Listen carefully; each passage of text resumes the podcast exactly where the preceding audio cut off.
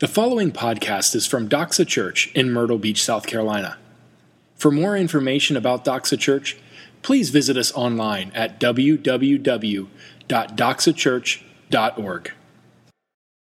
So you're probably wondering how we decide who's going to preach. You know, we do a rotation. Randy carries most of it, carries most of the load. Thank, thank Lord. You can see he has a gift. He, he preached the announcements. I've never done that. So you see, he definitely has a gift for preaching. And, and uh, But you're probably wondering, you know, to be honest, Randy has a desire. He doesn't want Doxa to be built on his personality or built on any single personality. He really values team ministry and, and, and, uh, and people serving in the areas God's called them to. So they do it joyfully, and, and as together we push back into the darkness of this community and present the gospel of Jesus Christ.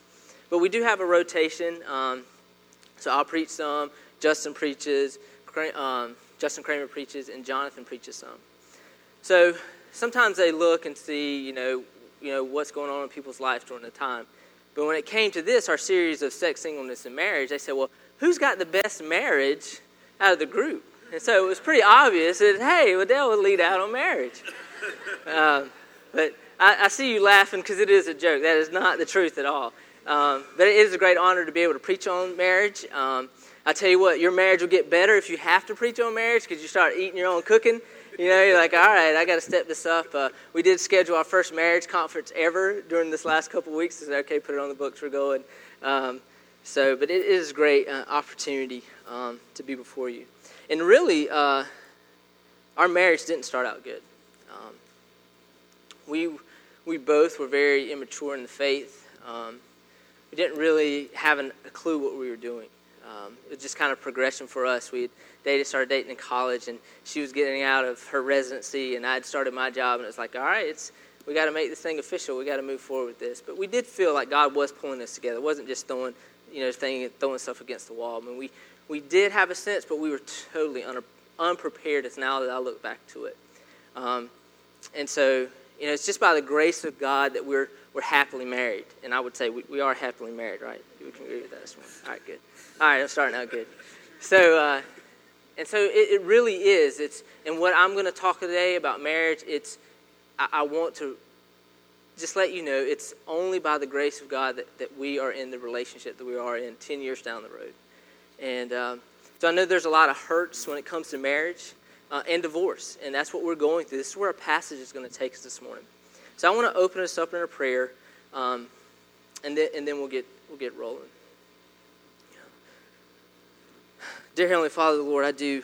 Um, I come this morning, Lord, seeking your wisdom and your guidance and, and your, your love to be spoken this morning to, to those that are hurting, Lord. Lord, I pray this morning that you won't, won't allow Satan to, to torture people over forgiven sins, Lord, if they've, they've gone through the road of divorce in the past, Lord. Lord, I pray that this would be a moment uh, to, for healing in marriages, Lord. And Lord, I pray for as we went through the single series and they're looking to prepare for marriage, Lord. Lord, I pray you would come and you would teach and you would, you would, you would speak to hearts, Lord.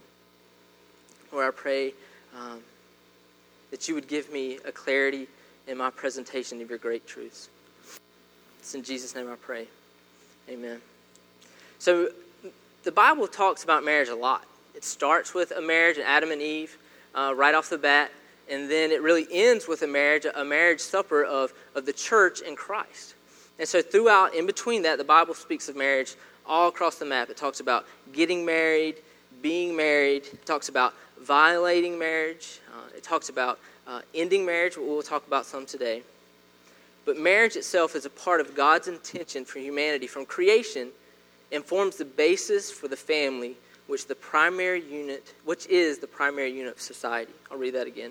Marriage is part of God's intention for humanity from creation and forms the basis for the family, which is the primary unit of society. It provides com- companionship. It should be committed. It's an exclusive relationship. Um, it's a lifelong partnership. And, um, and it, the context of marriage is, is what is God's design to raise children. In our current culture, it, it's, it's currently trying to define their own definition of marriage. I mean, we see it everywhere. They're trying to say, okay, what is marriage? and they're, they're going and legislation's trying to define marriage. Individuals are trying to define marriage of what they think a marriage is. So this morning I felt like we needed to, before I kept going down this road, we needed to be on the same page. When I say marriage, what I'm considering uh, Scripture is calling marriage. So marriage is created and defined by God in the Scriptures, as we'll see, as the sexual and covenantal union of a man and a woman in lifelong allegiance to each other alone as husband and wife. So that's our definition we're going to use as we march through these scriptures for marriage. But most of all, when we talk about marriage, is what's the purpose of marriage? And I present to you just as the same as the purpose of man is to glorify God, the purpose of marriage is to glorify God as well. So let's start out with the foundation of marriage, and that's what Keetra read for us. So if you want to join me in uh, Genesis chapter 2, let's begin at the first book of the Bible. We'll take a look at a few of those verses together.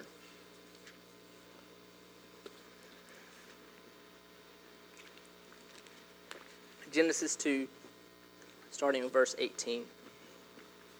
And this actually presents marriage before the fall. Uh, so it's very important for us. It's, it presents marriage before sin has corrupted the actual marriage union. And so in verse 18, we see God's provision. It says, Then the Lord God said, It is not good that man should be alone. I will take him a helper fit for him. I will make him a helper fit for him. And so a helper here really describes Adam's inadequacy. It's not about Eve's inferiority here. We, if we get down that right, wrong path too early, it's going to be difficult for us. But it's showing about Adam being inadequate, and God provides for him. It says it's a, a helper fit for him. So what Adam lacked, Eve supplied. And vice versa, this relationship. What Adam lacked, Eve supplied. And so, what I would first, uh, if you're a man in the room, I would ask you just to own that. Own that you need help. That if you're in a marriage, that it's there for a reason. Your wife is there to help you. That there is a, that you need a helpmate. Not just that I can do it all on my own. I was thinking about uh, God pairing us together uh, and some of my weaknesses. Um, one of them is really weird uh, when the kids get hurt, I get angry. It just makes no sense. And I saw it my mom. I think I've said that before in here, and I and I saw it. My mom's telling stories about her grandfather. Like we get angry when our, our children get hurt, and our children want compassion at that time. And I'm not mad at them. I'm mad at the situation. I'm like, what? I should have told you not to jump off that table. I probably should have said that for sure. But you know, things like that. I, I get angry at the situation, but they really need compassion, and and Keetra's a great balance for that. But when it comes to church, I was thinking this morning, we, Keetra is and this goes to it. I mean, she is my helpmate. When I come to preach a message, you know, everything's, I'm running everything by her first. You know, what's this make sense? What like that? So we were thinking, okay, we got to give a good example where I'm lacking. And, um, and so I, that was kind of hard, you know, but uh, I thought back a little bit and I said, you know, really when we first got married and I first started getting involved in the church, I had a, a fear, a fear, a fear of reading scripture in public. I mean, like super fear. And it really goes back to it's a sad story. Um, when I was young, I had a King James Version Bible, and I could I struggled reading. And I was in a Sunday school class when I was little. Mom drug me to church, and they asked me to read, and I could I was messing up everything, and all the kids laughed. So after that, I was like, shut it down. I'm not reading in public anymore. And so when we first got married, they asked me to teach a Sunday school class, and I'm like, you got to read all the scripture. So she was all right. I, like it came to it. I didn't read anything. I said, Keisha, will you read verses 12 through 15 for us? Then we just rolled in that. And finally, I, I kind of got over it after years of teaching. I'm like, okay, I've got to learn to read Scripture on my own. Um, so, but seriously, I mean, if you are in marriage, that is what God has brought you. He's brought you a helpmate. Own it. Um, and it's a glorious thing. In verses 19 through uh, 20, we see God being prepared um, to realize that he, that's what he needs. He does need to help me. You see the animals come through, he's naming them. God's using that time to prepare Adam in his own heart, realizing, wait a minute, there's something, there's something missing here. There's something I need. And so in verse 24, go back if I can find it, I missed my spot. In verse 24, um, I want to highlight that verse there. It says, Therefore a man shall leave his father and his mother and hold fast to his wife, and they shall become one flesh. And the man and his wife were both naked and were not ashamed. So, just kind of a key statement. Um, I shared it with a guy that's preparing to be married. I thought it was really powerful. It says, At marriage, a man's priorities change. Obligation to his wife takes precedence. And this, this, this uh, phrase to hold fast to his wife is language of a covenant commitment. And we are never more like our covenant God when we actually enter in covenant marriage with our spouse. And when it's talking about one flesh, I thought Randy had a great illustration last week in the singleness um, service when he was talking about before you're married, you're not a half. It's not a half plus a half equals a whole. When God's uh, when He does mathematics, it's pretty awesome. It's not a half plus a half equals a whole. It's not one plus one equals two. It's one plus one equals one. And so we see this new union together as we come together as one flesh. But we already kind of talked about a little bit what we're talking about this marriage we see in Adam and Eve in Genesis chapter 2, but what, what follows Genesis chapter 2? Genesis chapter 3, that's a good one. So, exactly, Genesis chapter 3, where we see the fall come in. So, we see um, Adam and Eve disobeying God's law and actually sins enters into creation and everything is broken. We go back to that often in Doxa because we live in a broken world and it really stems there. Everything is broken. And so that includes Adam and Eve's marriage. So actually, after in Genesis chapter 3, God actually goes to them and says, okay, here's the curses. Here's some of the consequences that are going to be from now until Christ returns because of this fall. And in verse 16, specifically, he says that to the wife, to Eve, he says, I will surely multiply your pain in childbirthing, um, birthing. In pain you shall bring forth children. Your desire shall be for your husband, and he shall rule over you. So, just a specific, some implications of this your desire shall be for your husband, and he shall rule over you is that the implications of the fall is inherited by all mankind. So it's not just the Eve, it's all relationships are broken. So that means our own marriages are broken. Um, so, yes, the marriage ordinance continues, but now the marriage is frustrated with this battle between the sexes. This battle between what God had, had set in order and his, his divine order of, of husband and wife and, and this mutual uh, union together, where leading out as a man and submission and support as a wife now is fractured. So now we see in culture all this, we've got things mixed up. We've got men not wanting to lead, they're wanting to be passive. And when women want, not wanting to submit to their husband to actually lead out, which leads to, uh, really, it messes up the harmony and intimacy of marriage relationships. And that's the truth that we live in. Um, but we, but this morning, stick with me. It's, it, we have something before the fall. You know, we have a solution in Christ. So it's not to say that all our marriages are just always going to be having issues, but it, just the fact that they are going to have issues, and we're going to have to work through it in Christ. So we've laid the foundation of marriage, and we've been in the book of 1 Corinthians.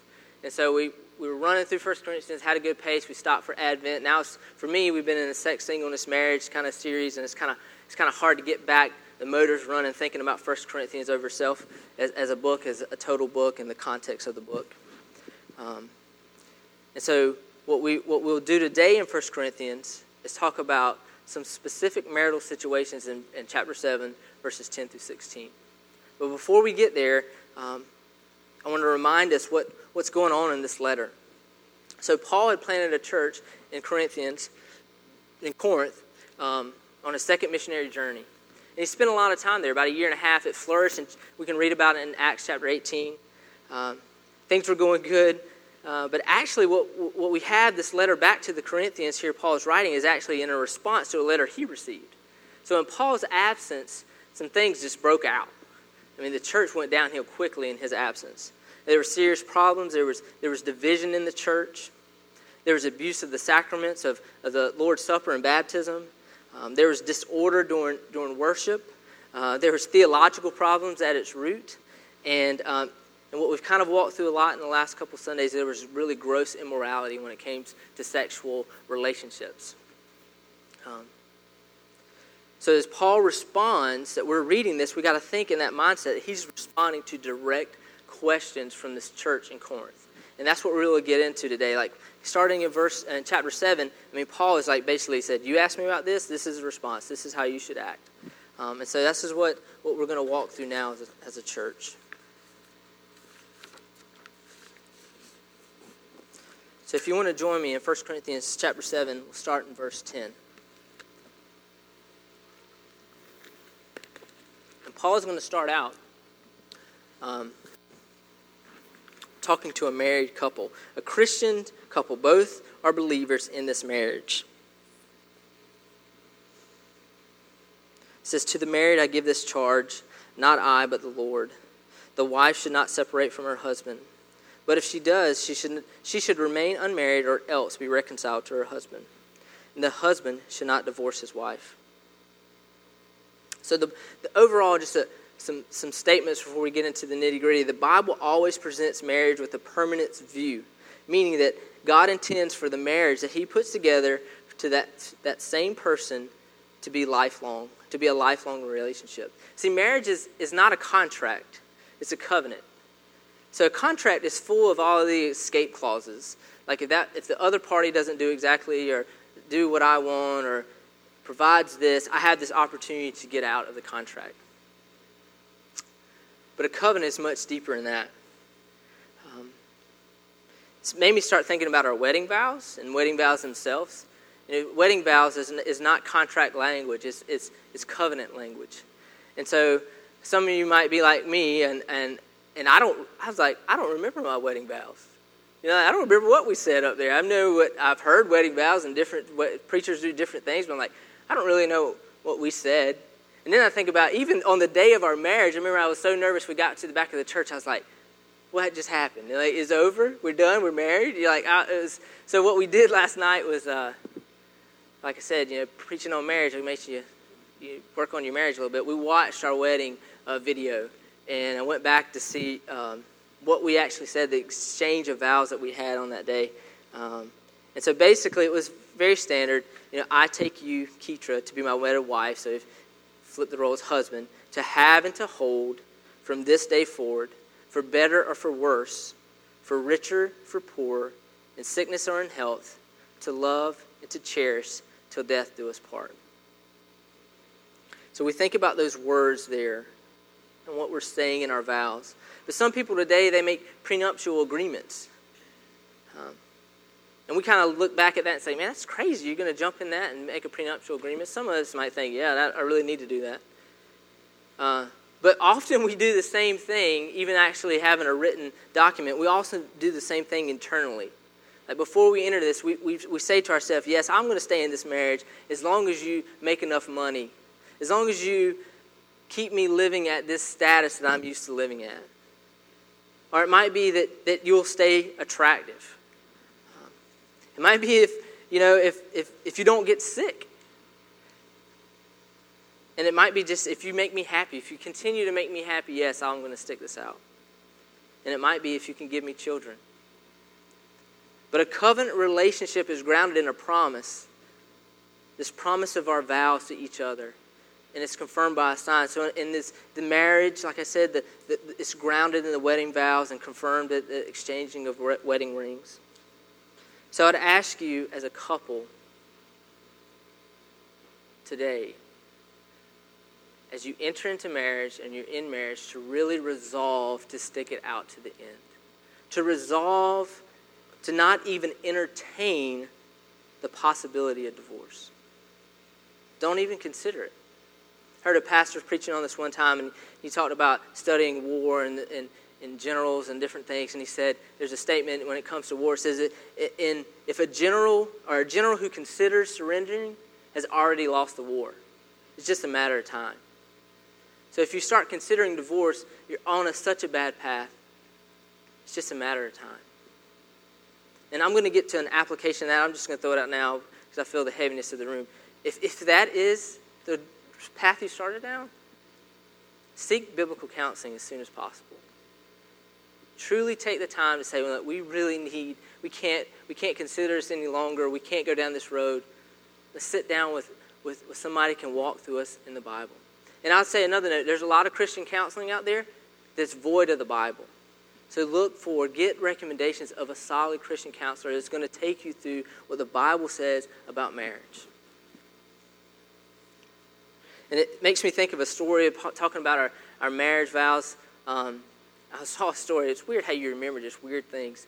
I saw a story on Shaquille O'Neal back, I don't know, it's probably 10 years ago, talking about his marriage and getting married. Probably his Cribs episode showing all the stuff he's going to do. Um, but it talked about his marriage vows. And uh, in his marriage vows, he, he, he didn't put in for better or for worse. He put in for better or for better.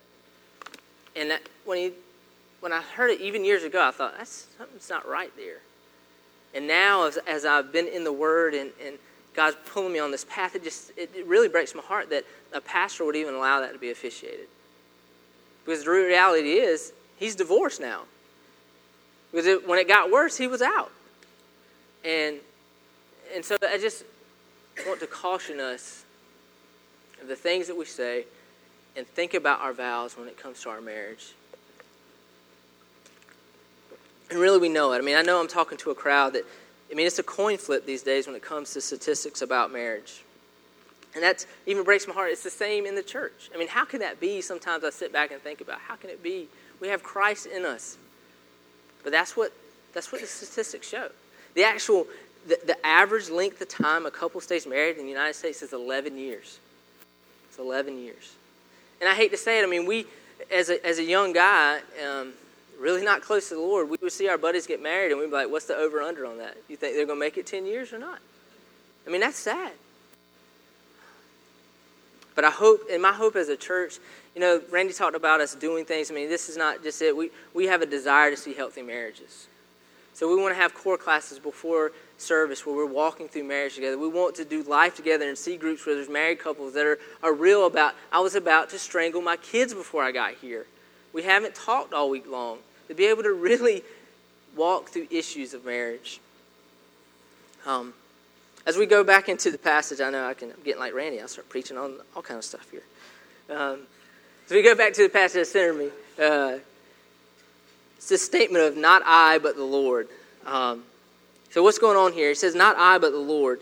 And so Paul, is a reminder that Paul had received this letter from Corinth, and they were seeking wisdom and clarification for the church. So Paul uses this wording, not I, but the Lord, to remind them that they did not need to appeal to him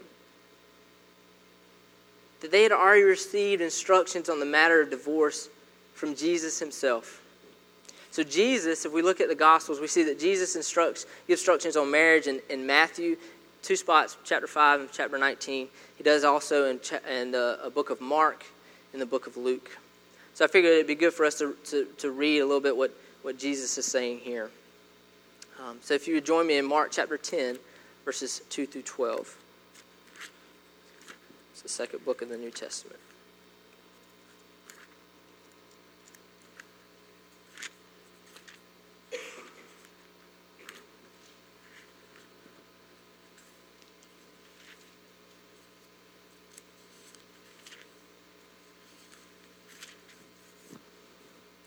Pharisees came up in order to test him and asked, Is it lawful for a man to divorce his wife? He answered them, what did Moses command you? They said, Moses allowed a man to write a certificate of divorce and send her away. And Jesus said to them, Because of your hardness of heart, he wrote you this commandment. But from the beginning of creation, God made them male and female. Therefore, a man shall leave his father and mother and hold fast to his wife, and the two shall become one flesh. So they no longer are two, but one flesh. What therefore God has joined together, let man not separate. So, doesn't this line up exactly what we read, uh, going back uh, verses 10 through 12 in 1 Corinthians, about the wife should not separate and the husband should not divorce his wife? I mean, it does. And I know, I know there's some Bible scholars in the room thinking about, wait a minute, there's, didn't Jesus give an exception clause for, for adultery? Um, and he did. He did. And it's interesting enough, that's in, it's recorded in, in the book of Matthew. And the, and the book of Matthew is the only book that really talks about Joseph and, and him wanting to, or, or considering uh, putting away Mary secretly because he thought she had been unfaithful during the betrothal period. So we'll read that too. We'll read Matthew uh, chapter 9, verses 3 through 6. Or, I'm sorry, chapter 19, verses 3 through 6.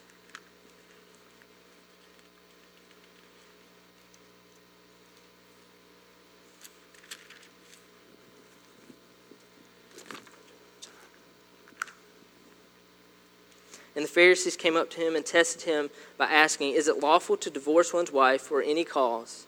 He answered, Have you, have you not read that he who created them from the beginning made them male and female, and said, Therefore a man shall leave his father and his mother, and hold fast to his wife, and the two shall become one flesh.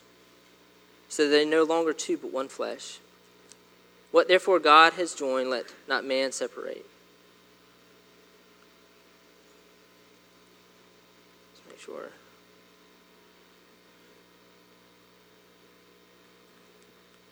I need to keep going. They said to him, When did, so why did Moses commit, uh, command one to give a certificate of divorce and to send her away? He said to them, Because of your hardness of heart allowed you to divorce your wives. But from the beginning it was not so. As I say to you, whoever divorces his wife, there's an exception clause, except for sexual immorality and marries another, commits adultery.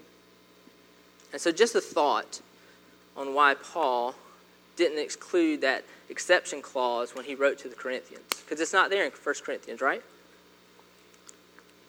So if we think about what's going on in 1 Corinthians, adultery was prevalent in that society. So he's already talked to them about their sexual immorality. And we've also studied in the last couple weeks that they were, they were so confused about what God's purpose was in life, they really thought that singleness was a better state than marriage. So Paul's been telling them, no, if you're single, that's your state at that season of life. If you're married, that's your state at single life, a season of life. So therefore, you know, my, my thinking in, in, drawing this line is he didn't include it because if he would included it, they would have had, they would have jumped on that exception clause. Because probably the majority of the marriages in the church would have had grounds to, to actually leave their wife or their husband. So I just, I needed to pause here just to be clear about God's provision for divorce in these situations. So when God gives this provision, it's really for the protection from an unrepentant spouse. It's not a get out of jail free card.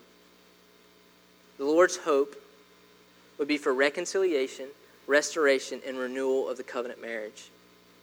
There is a time of separation, but that time is used to seek reconciliation. It's not a time just to sit back and wait for the year to pass away so you can file legally for divorce. Paul speaks to this point when he includes that, but she should not, uh, but she should remain unmarried or else be reconciled to her husband in 1 Corinthians, the passage we're covering. Even in the tremendous hurt and pain of unfaithfulness of a spouse, we should pray earnestly for God to provide the strength and comfort we need to honor his marriage. So, Paul deals with this issue in verses 10 through 12 with this married couple. Now we'll, we'll jump to a section when he talks about a, a couple that where one of the believers have come to faith after the marriage.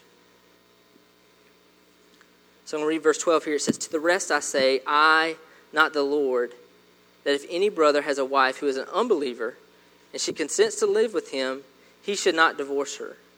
If anyone, if any woman has a husband who is an unbeliever, and he consents to live with her, she should not divorce him. So, just once again, I, I know this is it came up in our C groups, and there was a lot of confusion about um, Paul making this statement in verse 12, "I, not the Lord." So, what's he going? What's what's Paul saying there? Is he is he saying that this is not uh, divinely inspired? And I would say no. That's not what Paul's saying. Remember, he he's, he's dealing with situations that are the gospel is radically changing lives. So, in contrast to 10 through 12, Jesus had directly spoke about those issues. Now he's saying, okay, this is an issue that's somewhat new. But really, as we, as we believe in the Word of God and we see in, in different points of Scripture that Paul was given, a, he has authority given by God, and he is under the divine inspiration to write what we consider a great majority of the New Testament. So the words given under inspiration of the Spirit is no less valid than which is proceeded from the lips of Jesus. I know that's hard to swallow sometimes. I mean, I want a Bible with the, the letters of Jesus in red. But what we're saying here is that if it's red or black in this word, we trust it and it has authority. And if you struggle with that, it's a real struggle. We talk about it in C groups and, and walking beside guys. We have a book on the back table. I just point you to it. It's Kevin DeYoung's book, Taking God at His Word. It's on the back. If you struggle with the authority of Scripture and divine and where it all stands, I'd ask you to pick that up. So, going back to our passage real quick. So, Paul is what's Paul telling? Bottom line, Paul saying if you're married to an unbeliever, remain in the marriage if that unbeliever desires to remain in the marriage as well. Yes, the conversion of one spouse changes things, but the marriage should not be dissolved. In verse 14 it says, For the unbelieving husband is made holy because his wife, because of his wife, and the unbelieving wife is made holy because of her husband. Otherwise your children would be unclean, but as it is, they are holy. So this too can be confusing. What is this? What's he saying holy here? And, and if you equate holy with being saved, that is confusing, and that's not what the passage is saying. It's just a continuation of the real struggle the Corinth believers had, the Corinth believers had with their, their marriage to an unbeliever. They were, they were concerned that their marriage and sexual union with a spouse that wasn't saved was actually defilement. And what Paul is saying is, no, your marriage is genuine, and your children from these marriages are genuine. They're, they're clean. Now Paul turns, he talks now, he's in 15, he's going to he's to change gears a little bit, and he, now he turns to a situation of, of marriage between a believer and an unbeliever in which the unbeliever no longer desires to be married. The unbeliever is ready to, to go. So um, in verse 15 it says, But the unbeliever partner, but if the unbelieving, unbelieving partner separates, let it be so. In such cases, the brother or sister is not enslaved. God has called you to peace. It's not enslaved, it's, it's strong wording here. It's showing that Christianity has not made marriage a state of slavery to the believer. And to peace, what it's pointing out is that to, for the Christian to prevent an unbeliever from departing, that would actually cause so much strife and hatred within that marriage. So, the direct point of 15 is that a Christian is not obligated to insist the marriage remain intact. The indirect point is many see that this is allowing the believer to remarry. And so 15 really goes with 16. Let's keep reading. It says, For how do you know, wife, whether you will save your husband, or how do you know, husband, whether you'll save your wife? And I say it goes with 15, but there's much discussion. Well, maybe it goes with 14. All that's been saying is like the, asking your question what tone do you read verse 16 in? Is it a tone of expected hope, or is it an uncertain result? And to be honest, I don't know the answer. And for my preparing for all this and reading all the commentators, there are people on both sides of the fence. If an unbeliever leaves, do you, do you wait and wait and wait for that unbeliever? Pray that the God will move in their heart and bring, them back, bring them back? Or is it saying that unbeliever is gone and you're free? And, and my point today was not to get in an overall biblical study of divorce and remarriage, because there's a lot of issues to wade through. But I would point you to um, a website. Uh, it's called desiringgod.org. And if you, there's a statement on divorce and remarriage in the life of Bethlehem Baptist Church. It's very well written. It talks about all the issues and all the different situations and how their leadership has personal convictions here, but in, but for the church overall, they feel like they won't they don't want to push people in their own personal convictions. It's a great reference if you're struggling with the issue of marriage and, and with divorce and remarriage. So as I as I try to, to bring this down uh, home for us in the last stretch. Um, the overall point would just be marriage is marriage is difficult, but it's a blessing. To those that are looking to marry, I would ask you to take seriously, in light of going through this text, that take really seriously what Paul says in 2 Corinthians 16, verse 14. And it tells the, um, it tells the single person, do not be unequally yoked with unbelievers. Do not be blinded by this culture that preaches marriages is the way to reach a personal lifestyle goal.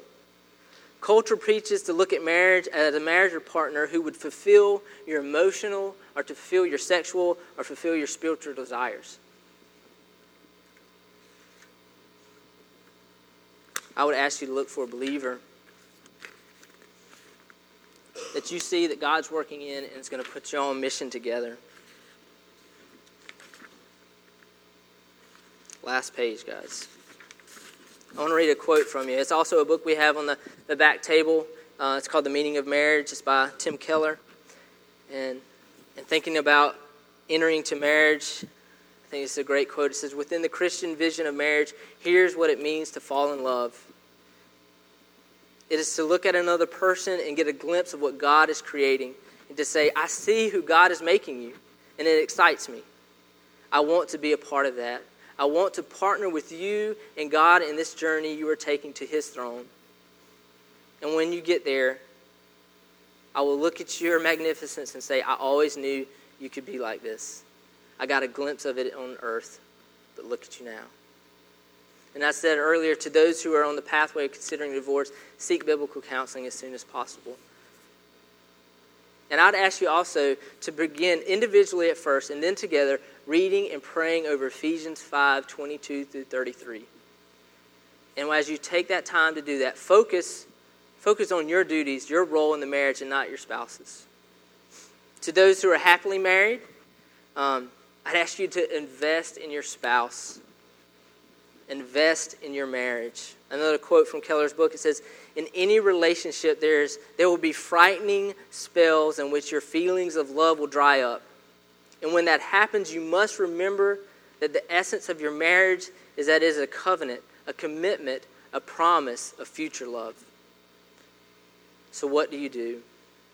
You do the acts of love despite your lack of feeling. You may not feel tender, sympathetic, or eager to please, but in your actions, you must be tender, you must be understanding, you must be forgiving, and you must be helpful. And if you do that, as time goes on, you will not, you will not only get through the dry spells, but they will become less frequent in depth. And you will become more consistent in your feelings.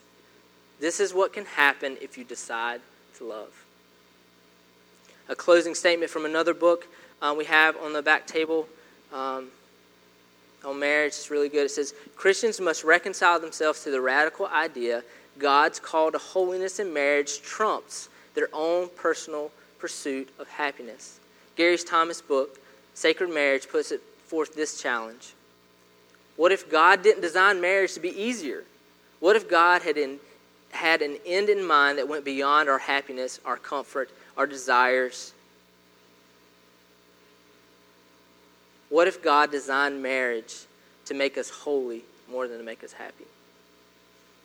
And in this broken world, holiness is going to be way difficult. It's going to be more difficult to find holiness than it is happiness. But such is our calling in our Christian marriages. Let me pray. Father, Lord, I pray that that you would continue to, to raise up godly men and godly women in godly marriages, Lord. And we know that we can't do this on our own. I, I don't want anybody to think it's just about them needing to try harder. I need to do this or I need to do that, Lord. Lord, I pray that we would all come to you first, Lord. That knowing without you in the center of it, it's just, it's just, it's just not going to work. And Lord, I pray, as I said earlier, of those who have, have gone down the path of divorce, that this would not drag across an old wound, Lord. That you would bring healing, you would bring understanding, you would bring a hopeful future and understanding your call to marriage, your sacred call. May we not enter it lightly. May we understand what we're doing. May we be a church that's, that's our arms wide open to shepherd besides people going into marriage or struggling through marriage. Lord, I ask you to do what only you can do, Lord. Lord, you change hearts. In Jesus' name I pray. Amen. Thank you for listening to this podcast from Doxa Church. We are so glad that you took the time to join us today. At Doxa, we exist to make disciples who joyfully worship Jesus with their whole lives. We invite you to join us. Doxa Church meets at 10 a.m. every Sunday at River Oaks Elementary School. For more information about Doxa Church, please visit us online at www.doxachurch.org.